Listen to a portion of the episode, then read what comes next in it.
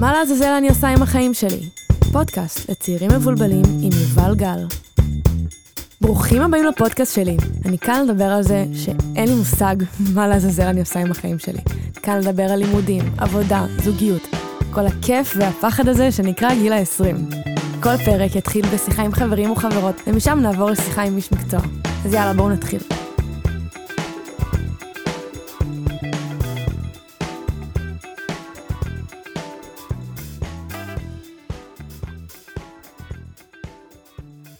שלום לכולם וברוכים הבאים לפרק חדש של הפודקאסט. Uh, היום אנחנו נדבר על חלומות, uh, מה אנחנו רוצים לעשות כשנהיה גדולים, מה קורה כשאין חלום, מה קורה כשהחלום מאכזב, uh, וכל מה שנכנס בתוך זה.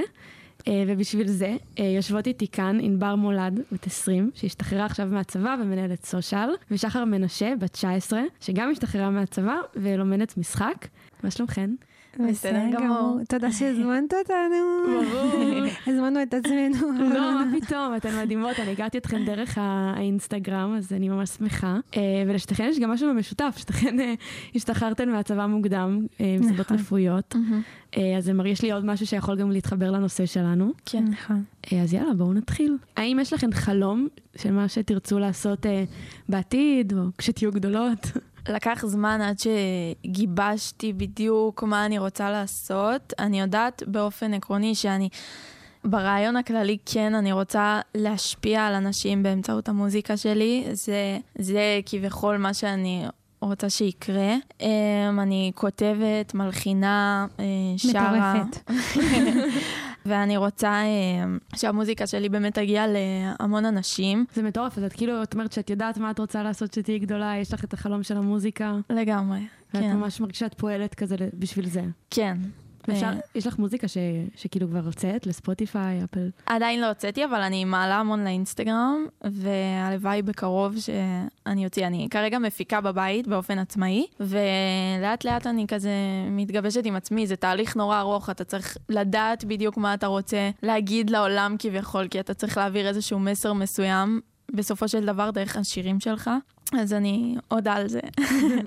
אה, את האמת שאני עברתי איזושהי מחלה, שהייתי בבית חולים אה, חצי שנה, זה התחיל לי ממש בספטמבר אה, של אה, 21, ובעצם מאז היה לי סוג של מיילסטונים קטנים, אה, נקודות דרך, נקודות ציון, שבעצם אה, היה לי חשוב לעבור. אם זה נגיד שלא יכלתי לזוז בבית חולים, אז לזוז. ואם זה כאילו לה- להצליח ללכת, אני, אני מסתכלת על חלומות מנקודת מבט כאילו מאוד זום אין, בשונה משחר, שאצלה זה באמת זום אאוט ורחוק, כי אני חושבת שהבן אדם, אתה מתכנן דברים ובסוף אלוהים באמת צוחק, ולפחות ככה זה אצלי בחיים, תכננתי הרבה דברים ובסוף זה התפקשש בדרך, וזה בסדר, כי בסופו של דבר כאילו אנחנו אנשים שצריכים להתפתח, ו- והשינוי הזה יכול לשנות אותך כאילו ב-180.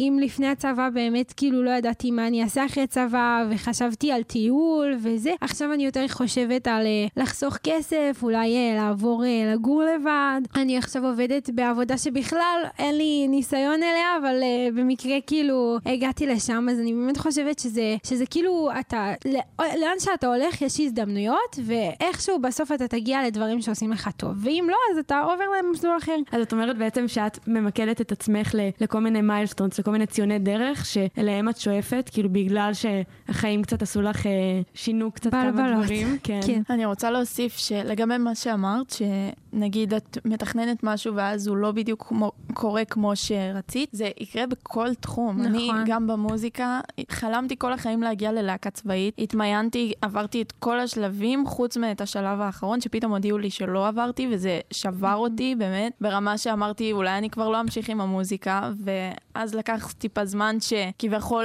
לקח לי זמן להרים את עצמי מהמשבר הזה. מה עשית כדי אה, לקום מהמשבר? בהתחלה, באמת, כמו שאמרתי, חשבתי אולי, אולי אלוהים לא רוצה כביכול שאני אמשיך עם המוזיקה, אולי זה לא הכיוון שלי, ובאמת לאט לאט הבנתי ש, שאין סיכוי, שכאילו אם נסגרת דלת, אני אכנס דרך החלון, ו, ויש גם נפילות בחיים, אין מה לעשות, בכל בתחום זה יקרה. כאילו, שחקנים הכי נכון. גדולים, עד שהם מקבלים את הקן הראשון, עוברים מלא לא, לא, לא, לא, לא. אז אולי פשוט באמת לא נסגרתי על משהו שאני ממש ממש ממש רוצה. אולי זה כזה, באמת, אה, האמת היא, העברת את זה יותר טוב. שבאמת כרגע אני ממקדת את האנרגיה שלי בהזדמנויות, באפשרויות, ואז עד שאני אגיע למטרה מסוימת, שאז אני אנעוץ אותה, אז כן. שזה מאוד חשוב, זה מצוין. כי אני אגיד לך מה, אמ, שום דבר גם לא בכוח. זהו, בישראל, מה, המסלול זה ללכת כאילו לצבא, להתגייס, את uh, הולכת אחר כך לטיול באוניברסיטה, עובדת תוך כדי, וכרגע כאילו אני לא מרגישה את הצורך uh, לעשות את זה באמת, כאילו אני, אני כרגע ב...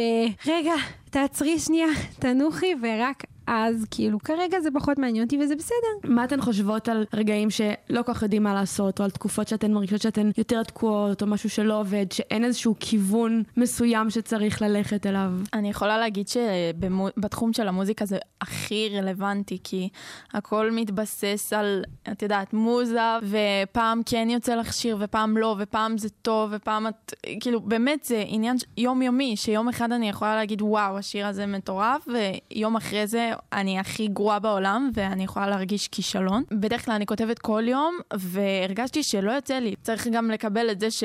את התקופות שגם לא, וזה בסדר גמור, וככה זה בחיים. כאילו, אי אפשר שכל הזמן להיות, אה, את יודעת, בציר של עלייה. כאילו, פעם את בירידה, פעם עלייה. אז אני בן אדם מאוד פרפקציוניסט, ואם משהו הולך לא לפי מה שתכננתי, אני מאשימה את עצמי, כועסת וזה. אנחנו מאוד מאוד uh, כועסים על עצמנו בהרבה סיטואציות, שזה לא אשמתך, שקורים לך כל מיני דבר, דברים בחיים שהם בכלל לא בשליטתך. כאילו, את לא שולטת על כל היקום הזה. ואני חושבת ש...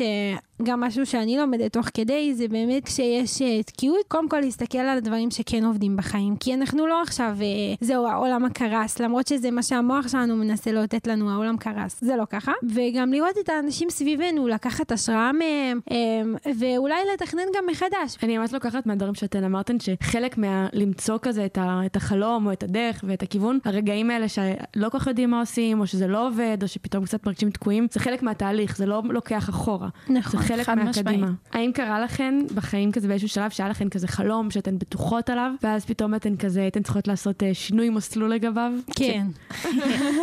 אני חושבת שמאז שאני קטנה יש לי הורים שהם מאוד מכוונים אותי קדימה, אה, שזה טוב, אבל גם לא טוב. והם כיוונו אותי כזה, אה, רק מתמטיקה חמש, אנגלית חמש, הכל הכל הכל חמש, וכאילו הייתה לי הרגשה שהם מצפים ממני למשהו גדול. כאילו, ללכת ללמוד תואר במדעי המחשב ולעבוד בהייטק. שעכשיו כאילו, הייטק זה הכי שווה לגמרי, אבל אה, אני לא יודעת אם להיות מתכנתת זה המסלול שלי, והאמת היא שזה גם כמו הפרק שלך של הריצוי, שאת רוצה הכל בשביל לעשות לכולם טוב, אבל בסוף בשביל עצמך את לא עושה את מה שאת באמת מרגישה בפנים עמוק. אז את אומרת משהו מאוד יפה, שגם יש המון השפעה על החלומות מהסביבה שלנו, מה מצפים מאיתנו ההורים, החברים, מה נשמע יותר נוצץ ויפה. כן. אה, אתן חושבות שיש הבדל בין החלום שהיה לכן שהייתן כזה קטנות לעומת עכשיו? לא. בטח. אה, אנחנו כל. לילה מדמיינת את עצמי על במה. אנשים וזה צועקים יתגשם גם, חכו תראו. מילים של שירים שלי, ו- והלוואי, הלוואי. אמ, תמיד כשאתה קטן, יש לך כאילו חלומות כאלה של אה, דברים כאילו חמודים. אני אהיה ציירת, אני אהיה וטרינרית, אני אהיה... כאילו לפחות לי, כשהייתי קטנה. אני חושבת שהחלומות שלנו גם מאוד משתנים לפי הצרכים שלנו. אה, אנחנו לקראת סיום, אה, אז לפני שנסיים, אני רוצה לשאול אתכן אם יש לכם משהו שאתן רוצות להוסיף, לחדד, לומר. שמעתי את הפודקאסט שלך, שהייתי בבית חולים, שהיה לי תקופה לא כל כך פשוטה עם עצמי, ואת האמת שזה ממש עודד אותי, והרגשתי כזה נקודת אור קטנה כזאת, כאילו אני הרגשתי שאני יכולה להזדהות עם הפודקאסט שלך בהרבה נושאים, ותודה לך שהזמנת תודה. אותנו. ותודה לך, יובל, על ההזדמנות. תודה היה לך. ממש. כיף. אז יושבת איתי כאן גוני רוזנצוויג, פסיכולוגית קלינית, אה, להמשך השיחה שלנו על חלומות. מה שלומך? היי יובל, מצוין, מה שלומך? בסדר. אה, אני רוצה לומר שכשיצאת את הרעיון של הפרק בפניי, ישר התלהבתי ואמרתי לך, כן, יש לי מלא חלומות ממש מוזרים בלילה. כל הזמן ציוטים.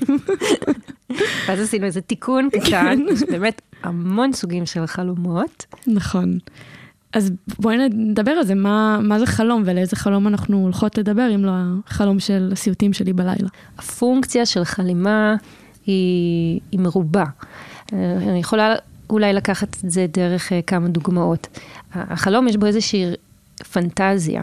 בעצם uh, לקחת את הדמיון ולשים את עצמך באיזושהי נקודה אחרת בזמן שבה את מאחלת לעצמך משהו מסוים. אנחנו הרבה פעמים צריכים חלומות כי הם נותנים לנו קודם כל מוטיבציה, תוכנית, משהו שמארגן אותנו, כמו איזה, תדמייני כמו איזה, איזה גשר שאת הולכת עליו, או איזשהו סולם שאת מטפסת בו, כי החלום מבנה לך אה, איזושהי כמיהה, כמשהו שנותן לך קריאת כיוון, כמו איזה אה, כוכב שאת מנווטת לפיו. וזה משהו שלפעמים אה, הרבה מאיתנו צריכים, שבתוך כל החוויה הזאת של מה לעזאזל אני עושה עם החיים שלי, לא רק בתחילת שנות ה-20, אלא גם בילדות וגם בשלבים מאוחרים יותר, אנחנו רוצים שיהיה לנו איזשהו מושג, אה, ללכת לכיוונו. כשהמנגנון הזה מוגזם, אנחנו יכולים לשקוע גם בחלימה שהיא מופרזת, ואז אנחנו קצת מאבדים קשר עם היום-יום, שזה גם לפעמים קורה, כי אם חושבים על זה, חלום הוא איזושהי דרך גם לזוז מהכאן ועכשיו. ואם למשל ההווה שלנו הוא קשה לנו, או שהעבר מכביד עלינו, לפעמים יש גם משהו מאוד מנחם בלחלום קדימה. אז אני אומרת את זה כאיזושהי כוכבית, שכשהמנגנון הזה הוא מאוד אינטנסיבי, מעניין לשאול מה קורה שם. באותה מידה גם מהכיוון השני, אם אני כטיפוס מאוד חוששת לחלום, ואני במקום מאוד אה, הישרדותי של הכאן ועכשיו, זו שאלה מה קורה, כי יש לנו מערכת יחסים עם העבר, עם ההווה, עם העתיד, ויש משהו בלחשוב על העתיד שיכול להיות גם מאוד טוב, ולפעמים הוא, הוא נפגע מתוך החשש אה, שאולי אה, צריך להיזהר לא לבנות יותר מדי על ההמשך. כן, זה משפט שאומרים הרבה, לא לפתח ציפיות, לבוא עם uh, ציפייה לכלום, לאכזבה. חלימה היא בעצם מנגנון מנטלי שעוזר לנו לבנות איזה משהו קדימה, ויכולים להיות לו כל מיני שימושים. לפעמים המנגנון בפני עצמו הוא חשוב לא פחות מהתוכן. ומה קורה באמת, אה, נגיד, שמגשימים את החלום, אבל הוא לא בדיוק כמו שציפינו. נגיד, אה, אני התקבלתי לאיזושהי עבודה, וחשבתי שהיא מאוד מאוד מתאימה לי, ואפילו עבדתי קשה כדי להתקבל אליה, הייתי בטוחה שזאת זכות מטורפת, וככל שעבר הזמן, כאילו, גם אני הבנתי שזה לא באמת כל כך מתאים לי, וגם הצד השני הבין שזה לא מתאים, והייתה לי, לי, לקח לי זמן עד שהצלחתי לשחרר את זה. כאילו, לקח לי זמן להודות בזה שכנראה זה לא החלום שלי, כנראה כאן זה לא הסוג אה, מסלול שאני צריכה ללכת בו. כאילו, אני אגיד בסוגריים שפיטרו אותי, אז גם כאילו, זה לא אני ניפצתי לעצמי את החלום. אבל כנראה שזה כאילו, זה לא עבד לך. ואז מה שאת בעצם מזהה, זה פער בין מה שדמיינת למה שקורה בפועל? אני חושבת שנורא אהבתי את, ה, את הסביבת עבודה ואת המשרה, והרגשתי שהיא יכולה לתת לי המון הזדמנויות, וראיתי אותה כ... משהו שיפתח דלתות, אבל לא שמתי לב מה אני צריכה לעשות כדי לפתוח את הדלתות, שאני עושה משהו שהוא באמת לא מתאים לי, וגם כנראה לא עשיתי אותו, בוודאות לא עשיתי אותו כל כך טוב. זאת אומרת, לפעמים יש לנו חלום, ובחלום שזה קונספט שמרגיש לנו מאוד זוהר. אני אעבוד במשהו מסוים, אנחנו לפעמים, אולי כמו בסרט, מסתכלים על עצמנו מבחוץ, ומדמיינים איך זה ייראה, אבל אנחנו לא כל כך אה, אה, בהכרח מסתכלים על היום-יום של מה המשמעות בפועל לעשות את העבודה הזאת. נגיד, בדיוק. אני אדמיין שאני וטרינרית ואני כל היום uh, מצילה בעלי חיים וכולם מודיעים לי, אבל בפועל אני אעבוד בתחום ומה שיהיה זה חתולים ששורטים אותי ואנשים שמחכים בתור ו, uh, והרבה רעש ו- ולחץ ותחושת אחריות, ובפועל החלום יורד לקרקע ואנחנו מגלים שזה לא תואם את ה vision. וזה משהו שאפשר להסתכל עליו מכל מיני כיוונים, גם דרך המנגנון של החלימה, למה בחרתי את החלום הזה, מה כל כך קסם לי בו, גם להתמודד עם הפער בין דמיון למציאות.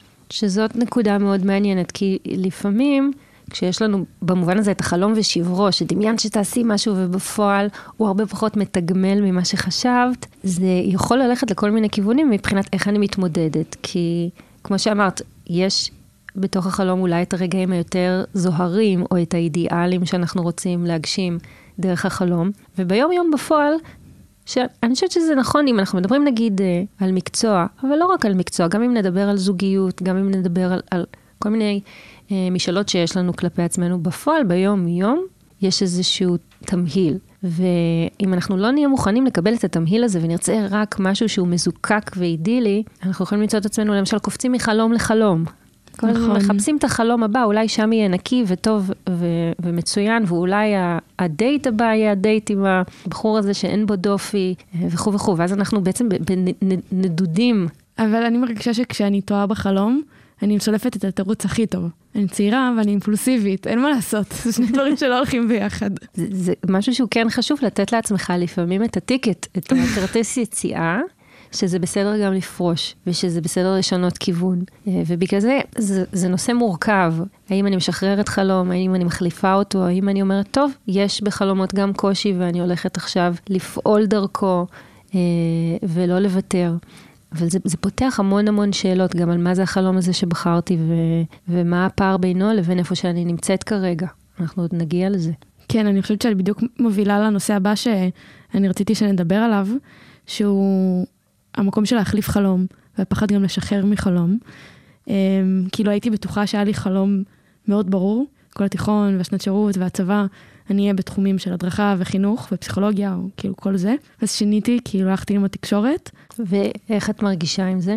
אני חושבת שזה טוב, ואני חושבת שכאילו אם יש, אם יש חלום, לא תמיד בשלים אליו. אני יודעת שכשהשתחררתי מהצבא, הייתי נורא מוצפת מהעולם הזה, ולא הייתי מספיק בוגרת ובשלה להכיל את המורכבות, כי זאת מורכבות מאוד מאוד גדולה. אז אני חושבת שזה טוב שהפסקתי, כי אם הייתי בכוח הולכת ללמוד אה, פסיכולוגיה או, או משהו בתחום הזה, אז, אז כנראה הייתי מתחז... כאילו לא הייתי מצליחה להחזיק בזה. כאילו, כי הייתי מגיעה לא ממקום שלם ובשל, הייתי מגיעה מאוטומט כזה שחוק. ומה את מרגישה שעצר אותך מלהמשיך בכיוון הזה באותו תזמון של אז? כל מיני דברים, כאילו הייתי ממש בטוחה שהחיים שלי מאוד צלולים, ידעתי איך הם יראו, ואז היו לי כל מיני שינויים בחיים, שראיתי שהדברים שציפיתי אליהם לא כל כך בדיוק היו כמו שציפיתי אליהם, וראיתי שהדברים שחשבתי שהם קבועים הם לא קבועים. זה גרם לי לבדוק. חלק מה, מהמשברים שלנו בחיים מגיע מהנקודות האלה שבהן או שהגשמנו חלום והוא לא מתגמל כמו שחשבנו, או שאנחנו פתאום אה, נתקעים בדרך ל, להגשים חלום, או שפתאום יש איזו חוויה בדרך שמשהו בכיוון לא עובד. כמו שאת מתארת, משהו, פתאום המבט מוסט לכיוונים אחרים, ואני מניחה שלרבים מאיתנו היו נקודות כאלה בחיים שהלכנו ב, באיזשהו כיוון, ומשהו במוטיבציה התחיל לקרטע, ורצינו להסיט מבט ולפנות לכיוון אחר, כשלא תמיד ברור לנו גם מה החלופה. שזה לפעמים רגע נורא קשה, כי כאילו יש לך איזה ענף שאת נאחזת בו, אני רוצה כך וכך בחיים, ופתאום את רוצה להרפות מהענף הזה, זה כבר לא קוסם לך כמו מקודם, אבל את גם לא יודעת מה לתפוס במקום. והאם אנחנו יכולים להיות בתקופה שבה אנחנו אומרים, אני פשוט יובל עכשיו. אני חיה מיום ליום, כלומר, לתת לעצמכם את האתגר של להיות בתקופה של חוסר ודאות, שבה לפעמים כפרינציפ גם אתם לא מחליטים. זה גם בסדר, אבל הנקודת מפנה הזאת של לשחרר מחלום יכולה להיות מאוד דרמטית ומפחידה, כי האי-ודאות לפעמים מציף לנו מבפנים הרבה מאוד בלבלות מכל מיני סוגים. המון, מלא מלא מלא, ו... אבל אני גם חושבת שברגע ששחררתי, אני מצליחה בדרך שלי לחזור לזה בתחומים שעושים לי טוב. כאילו, בלי לשים לב, זה חזר בצורה שונה ומעניינת, וזה פתח לי עולמות חדשים. יכול להיות שמנחם לחשוב שזה לא בהכרח הסוף. כן. כלומר, אם נושא מסוים עדיין ימשיך לעניין אותנו, הוא יפגוש אותנו ב... באזורים אחרים. זה מעניין כי לפעמים אנשים באמת מתארים שכשהם מגיעים לאיזושהי נקודה, מבחינת uh, העבודה שלהם על עצמם, או החיי המשפחה שלהם, או הלימודים והקריירה, הם לפעמים מרגישים שפתאום כשהם מגשימים משהו, יש פתאום סגירת מעגל עם כל מיני חלומות פתוחים שהיו בעבר. יש לדברים, כמו שדיברנו לפני שהתחלנו להקליט, יש לדברים בחיים נטייה להתחבר. ואם יש לכם כל מיני תשוקות שפעם ארזתם בתוך חבילה מסוימת ובסוף פירקתם את החבילה הזאת, יכול להיות שהתשוקות האלה עוד יבואו לידי ביטוי בחבילות חדשות שתרכיבו לעצמכם. שזאת בכלל יכולה להיות הזמנה מעניינת למי ששומע את הפרק, לעצור ולחשוב רגע, מה החלומות שלכם? ואולי לא הגדרתם את זה בתוך חלום, אבל בעצם אם תבדקו מבפנים, תראו שיש כל מיני כמיהות כאלה שכן מתקיימות לאורך אה, רצף מסוים, לאורך השנים. יש דברים שאתם מחזיקים באיזשהו אופן תת-קרקעי כדברים שאתם חותרים לעברם. אולי גם הם מתאימים לקטגוריה של חלום. השאלה, מה עושים עם זה? כי לפעמים מפחיד להגיד על משהו, יש לי חלום.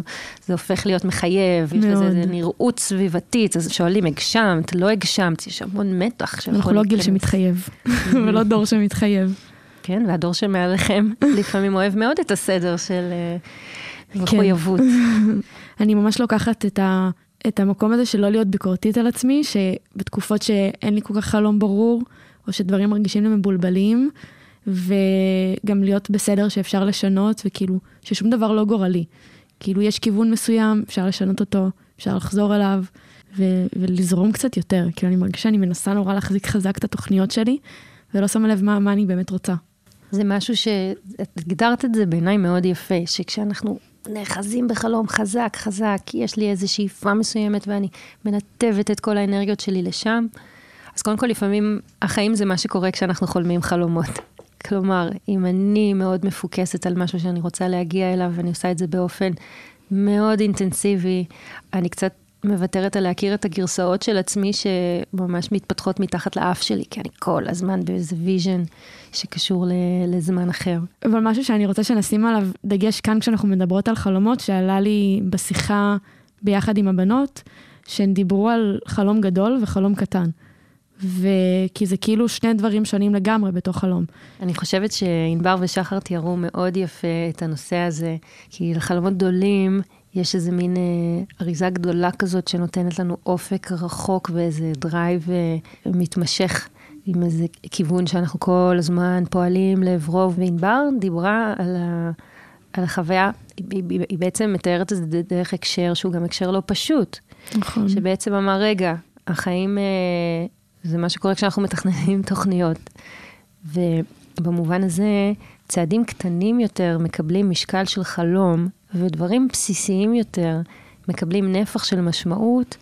לפחות בעיניי זה עושה משהו מאוד מרגיע, כי זה אומר שגם אם יש לנו את החלומות הגדולים יותר, החלומות הקטנים, במרכאות, הם לא בהכרח קטני משמעות. הם יכולים להיות קטנים מבחינת הטווח זמנים אולי, אבל יכול להיות להם המון המון משקל. וזאת הצעה לכל אחד אולי לעשות את הבדיקה הזאת, של האם דברים קטנים יכולים לקבל מימד של חלום. כי זה באמת לתת ערך לצעדים היותר מתונים שאנחנו עושים לאורך הדרך, ואז זה גם יכול להיות הרבה יותר מתגמל, כי אנחנו נותנים לעצמנו כל מיני נקודות ציון מתגמלות על דברים שאם אנחנו רק נרוץ קדימה, אנחנו עלולים uh, לפסוח עליהם. זה משהו שיש בו הישגים ומשמעות מבלי שצריך לשלוח אותך לאיזה גרסה עתידית של איך תראי עוד כמה שנים.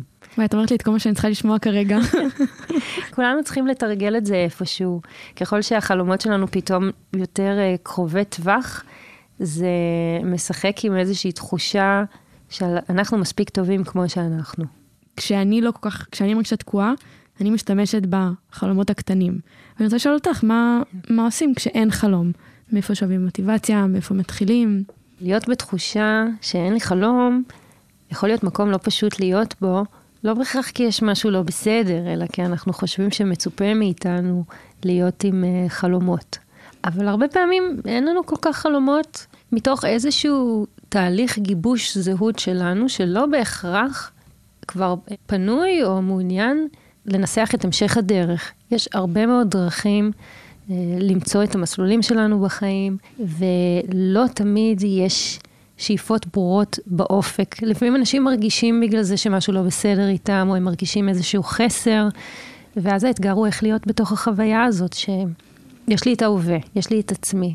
אני רוצה לתת לעצמי כרגע את הקרקע הזו, ובדרך כלל מה שקורה זה שדברים נוטים להתגבש אה, לאט לאט תוך כדי. גם אם אין מטרה מובהקת, תוך כדי כל מיני הזדמנויות מתגלגלות לפתחנו, אנחנו חוקרים, מגלים מה מעניין אותנו.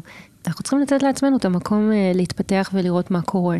אבל בוא נגיד שביקורתיות סביב הנושא של אין לי חלום, היא כמו הרבה סוגים של ביקורתיות, משהו שפחות בונה מוטיבציה ויותר אה, מייצר איזושהי תחושת תקיעות. אז כמו שהרבה פעמים אנחנו אומרות בפודקאסט, איך להתייחס לעצמנו באיזושהי חמלה וסבלנות ולהיות בהתבוננות על מה שקורה.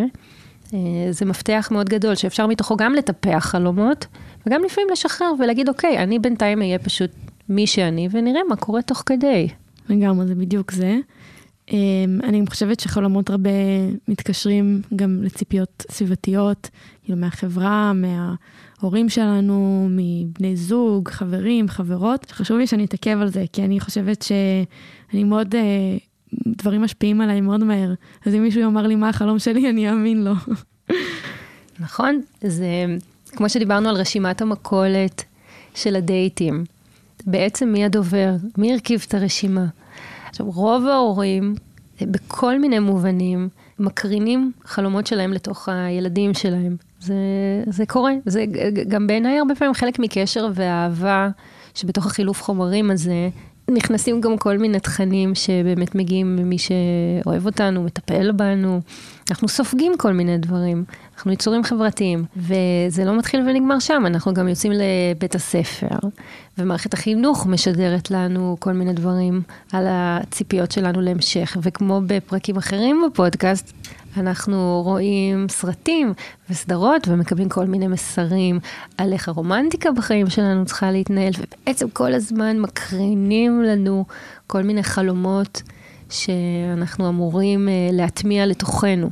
אבל מצד אחד אנחנו יצורים חברתיים, ובאמת יש איזו רקמה מחברת שיש בין החלומות שלנו משהו משותף.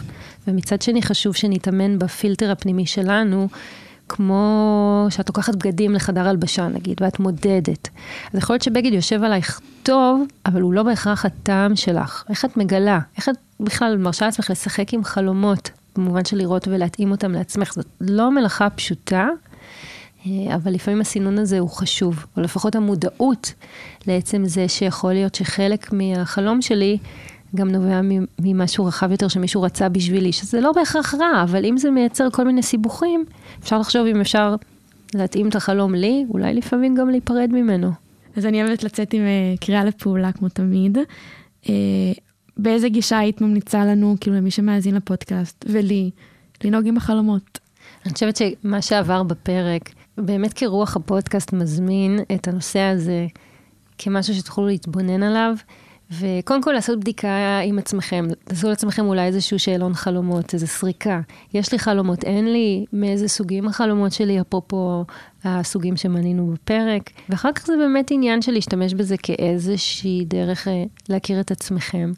ובתוך זה אולי לזכור שאפשר להיות עם חלומות, אפשר אה, להיות עם, עם מעט חלומות, עם חלומות קטנים, עם חלומות גדולים, אה, אבל בעיקר חשובה איזושהי גמישות בין לבנות ולתכנן, לבין לשנות ולפרק, בין באמת למדוד, במיוחד בשנות ה-20, שהנושא הזה של גיבוש זהות הוא כל כך משמעותי, אז השאלה אם תוכלו לראות את זה גם בצורה משחקית. כלומר, חלום הוא אף פעם לא מחייב.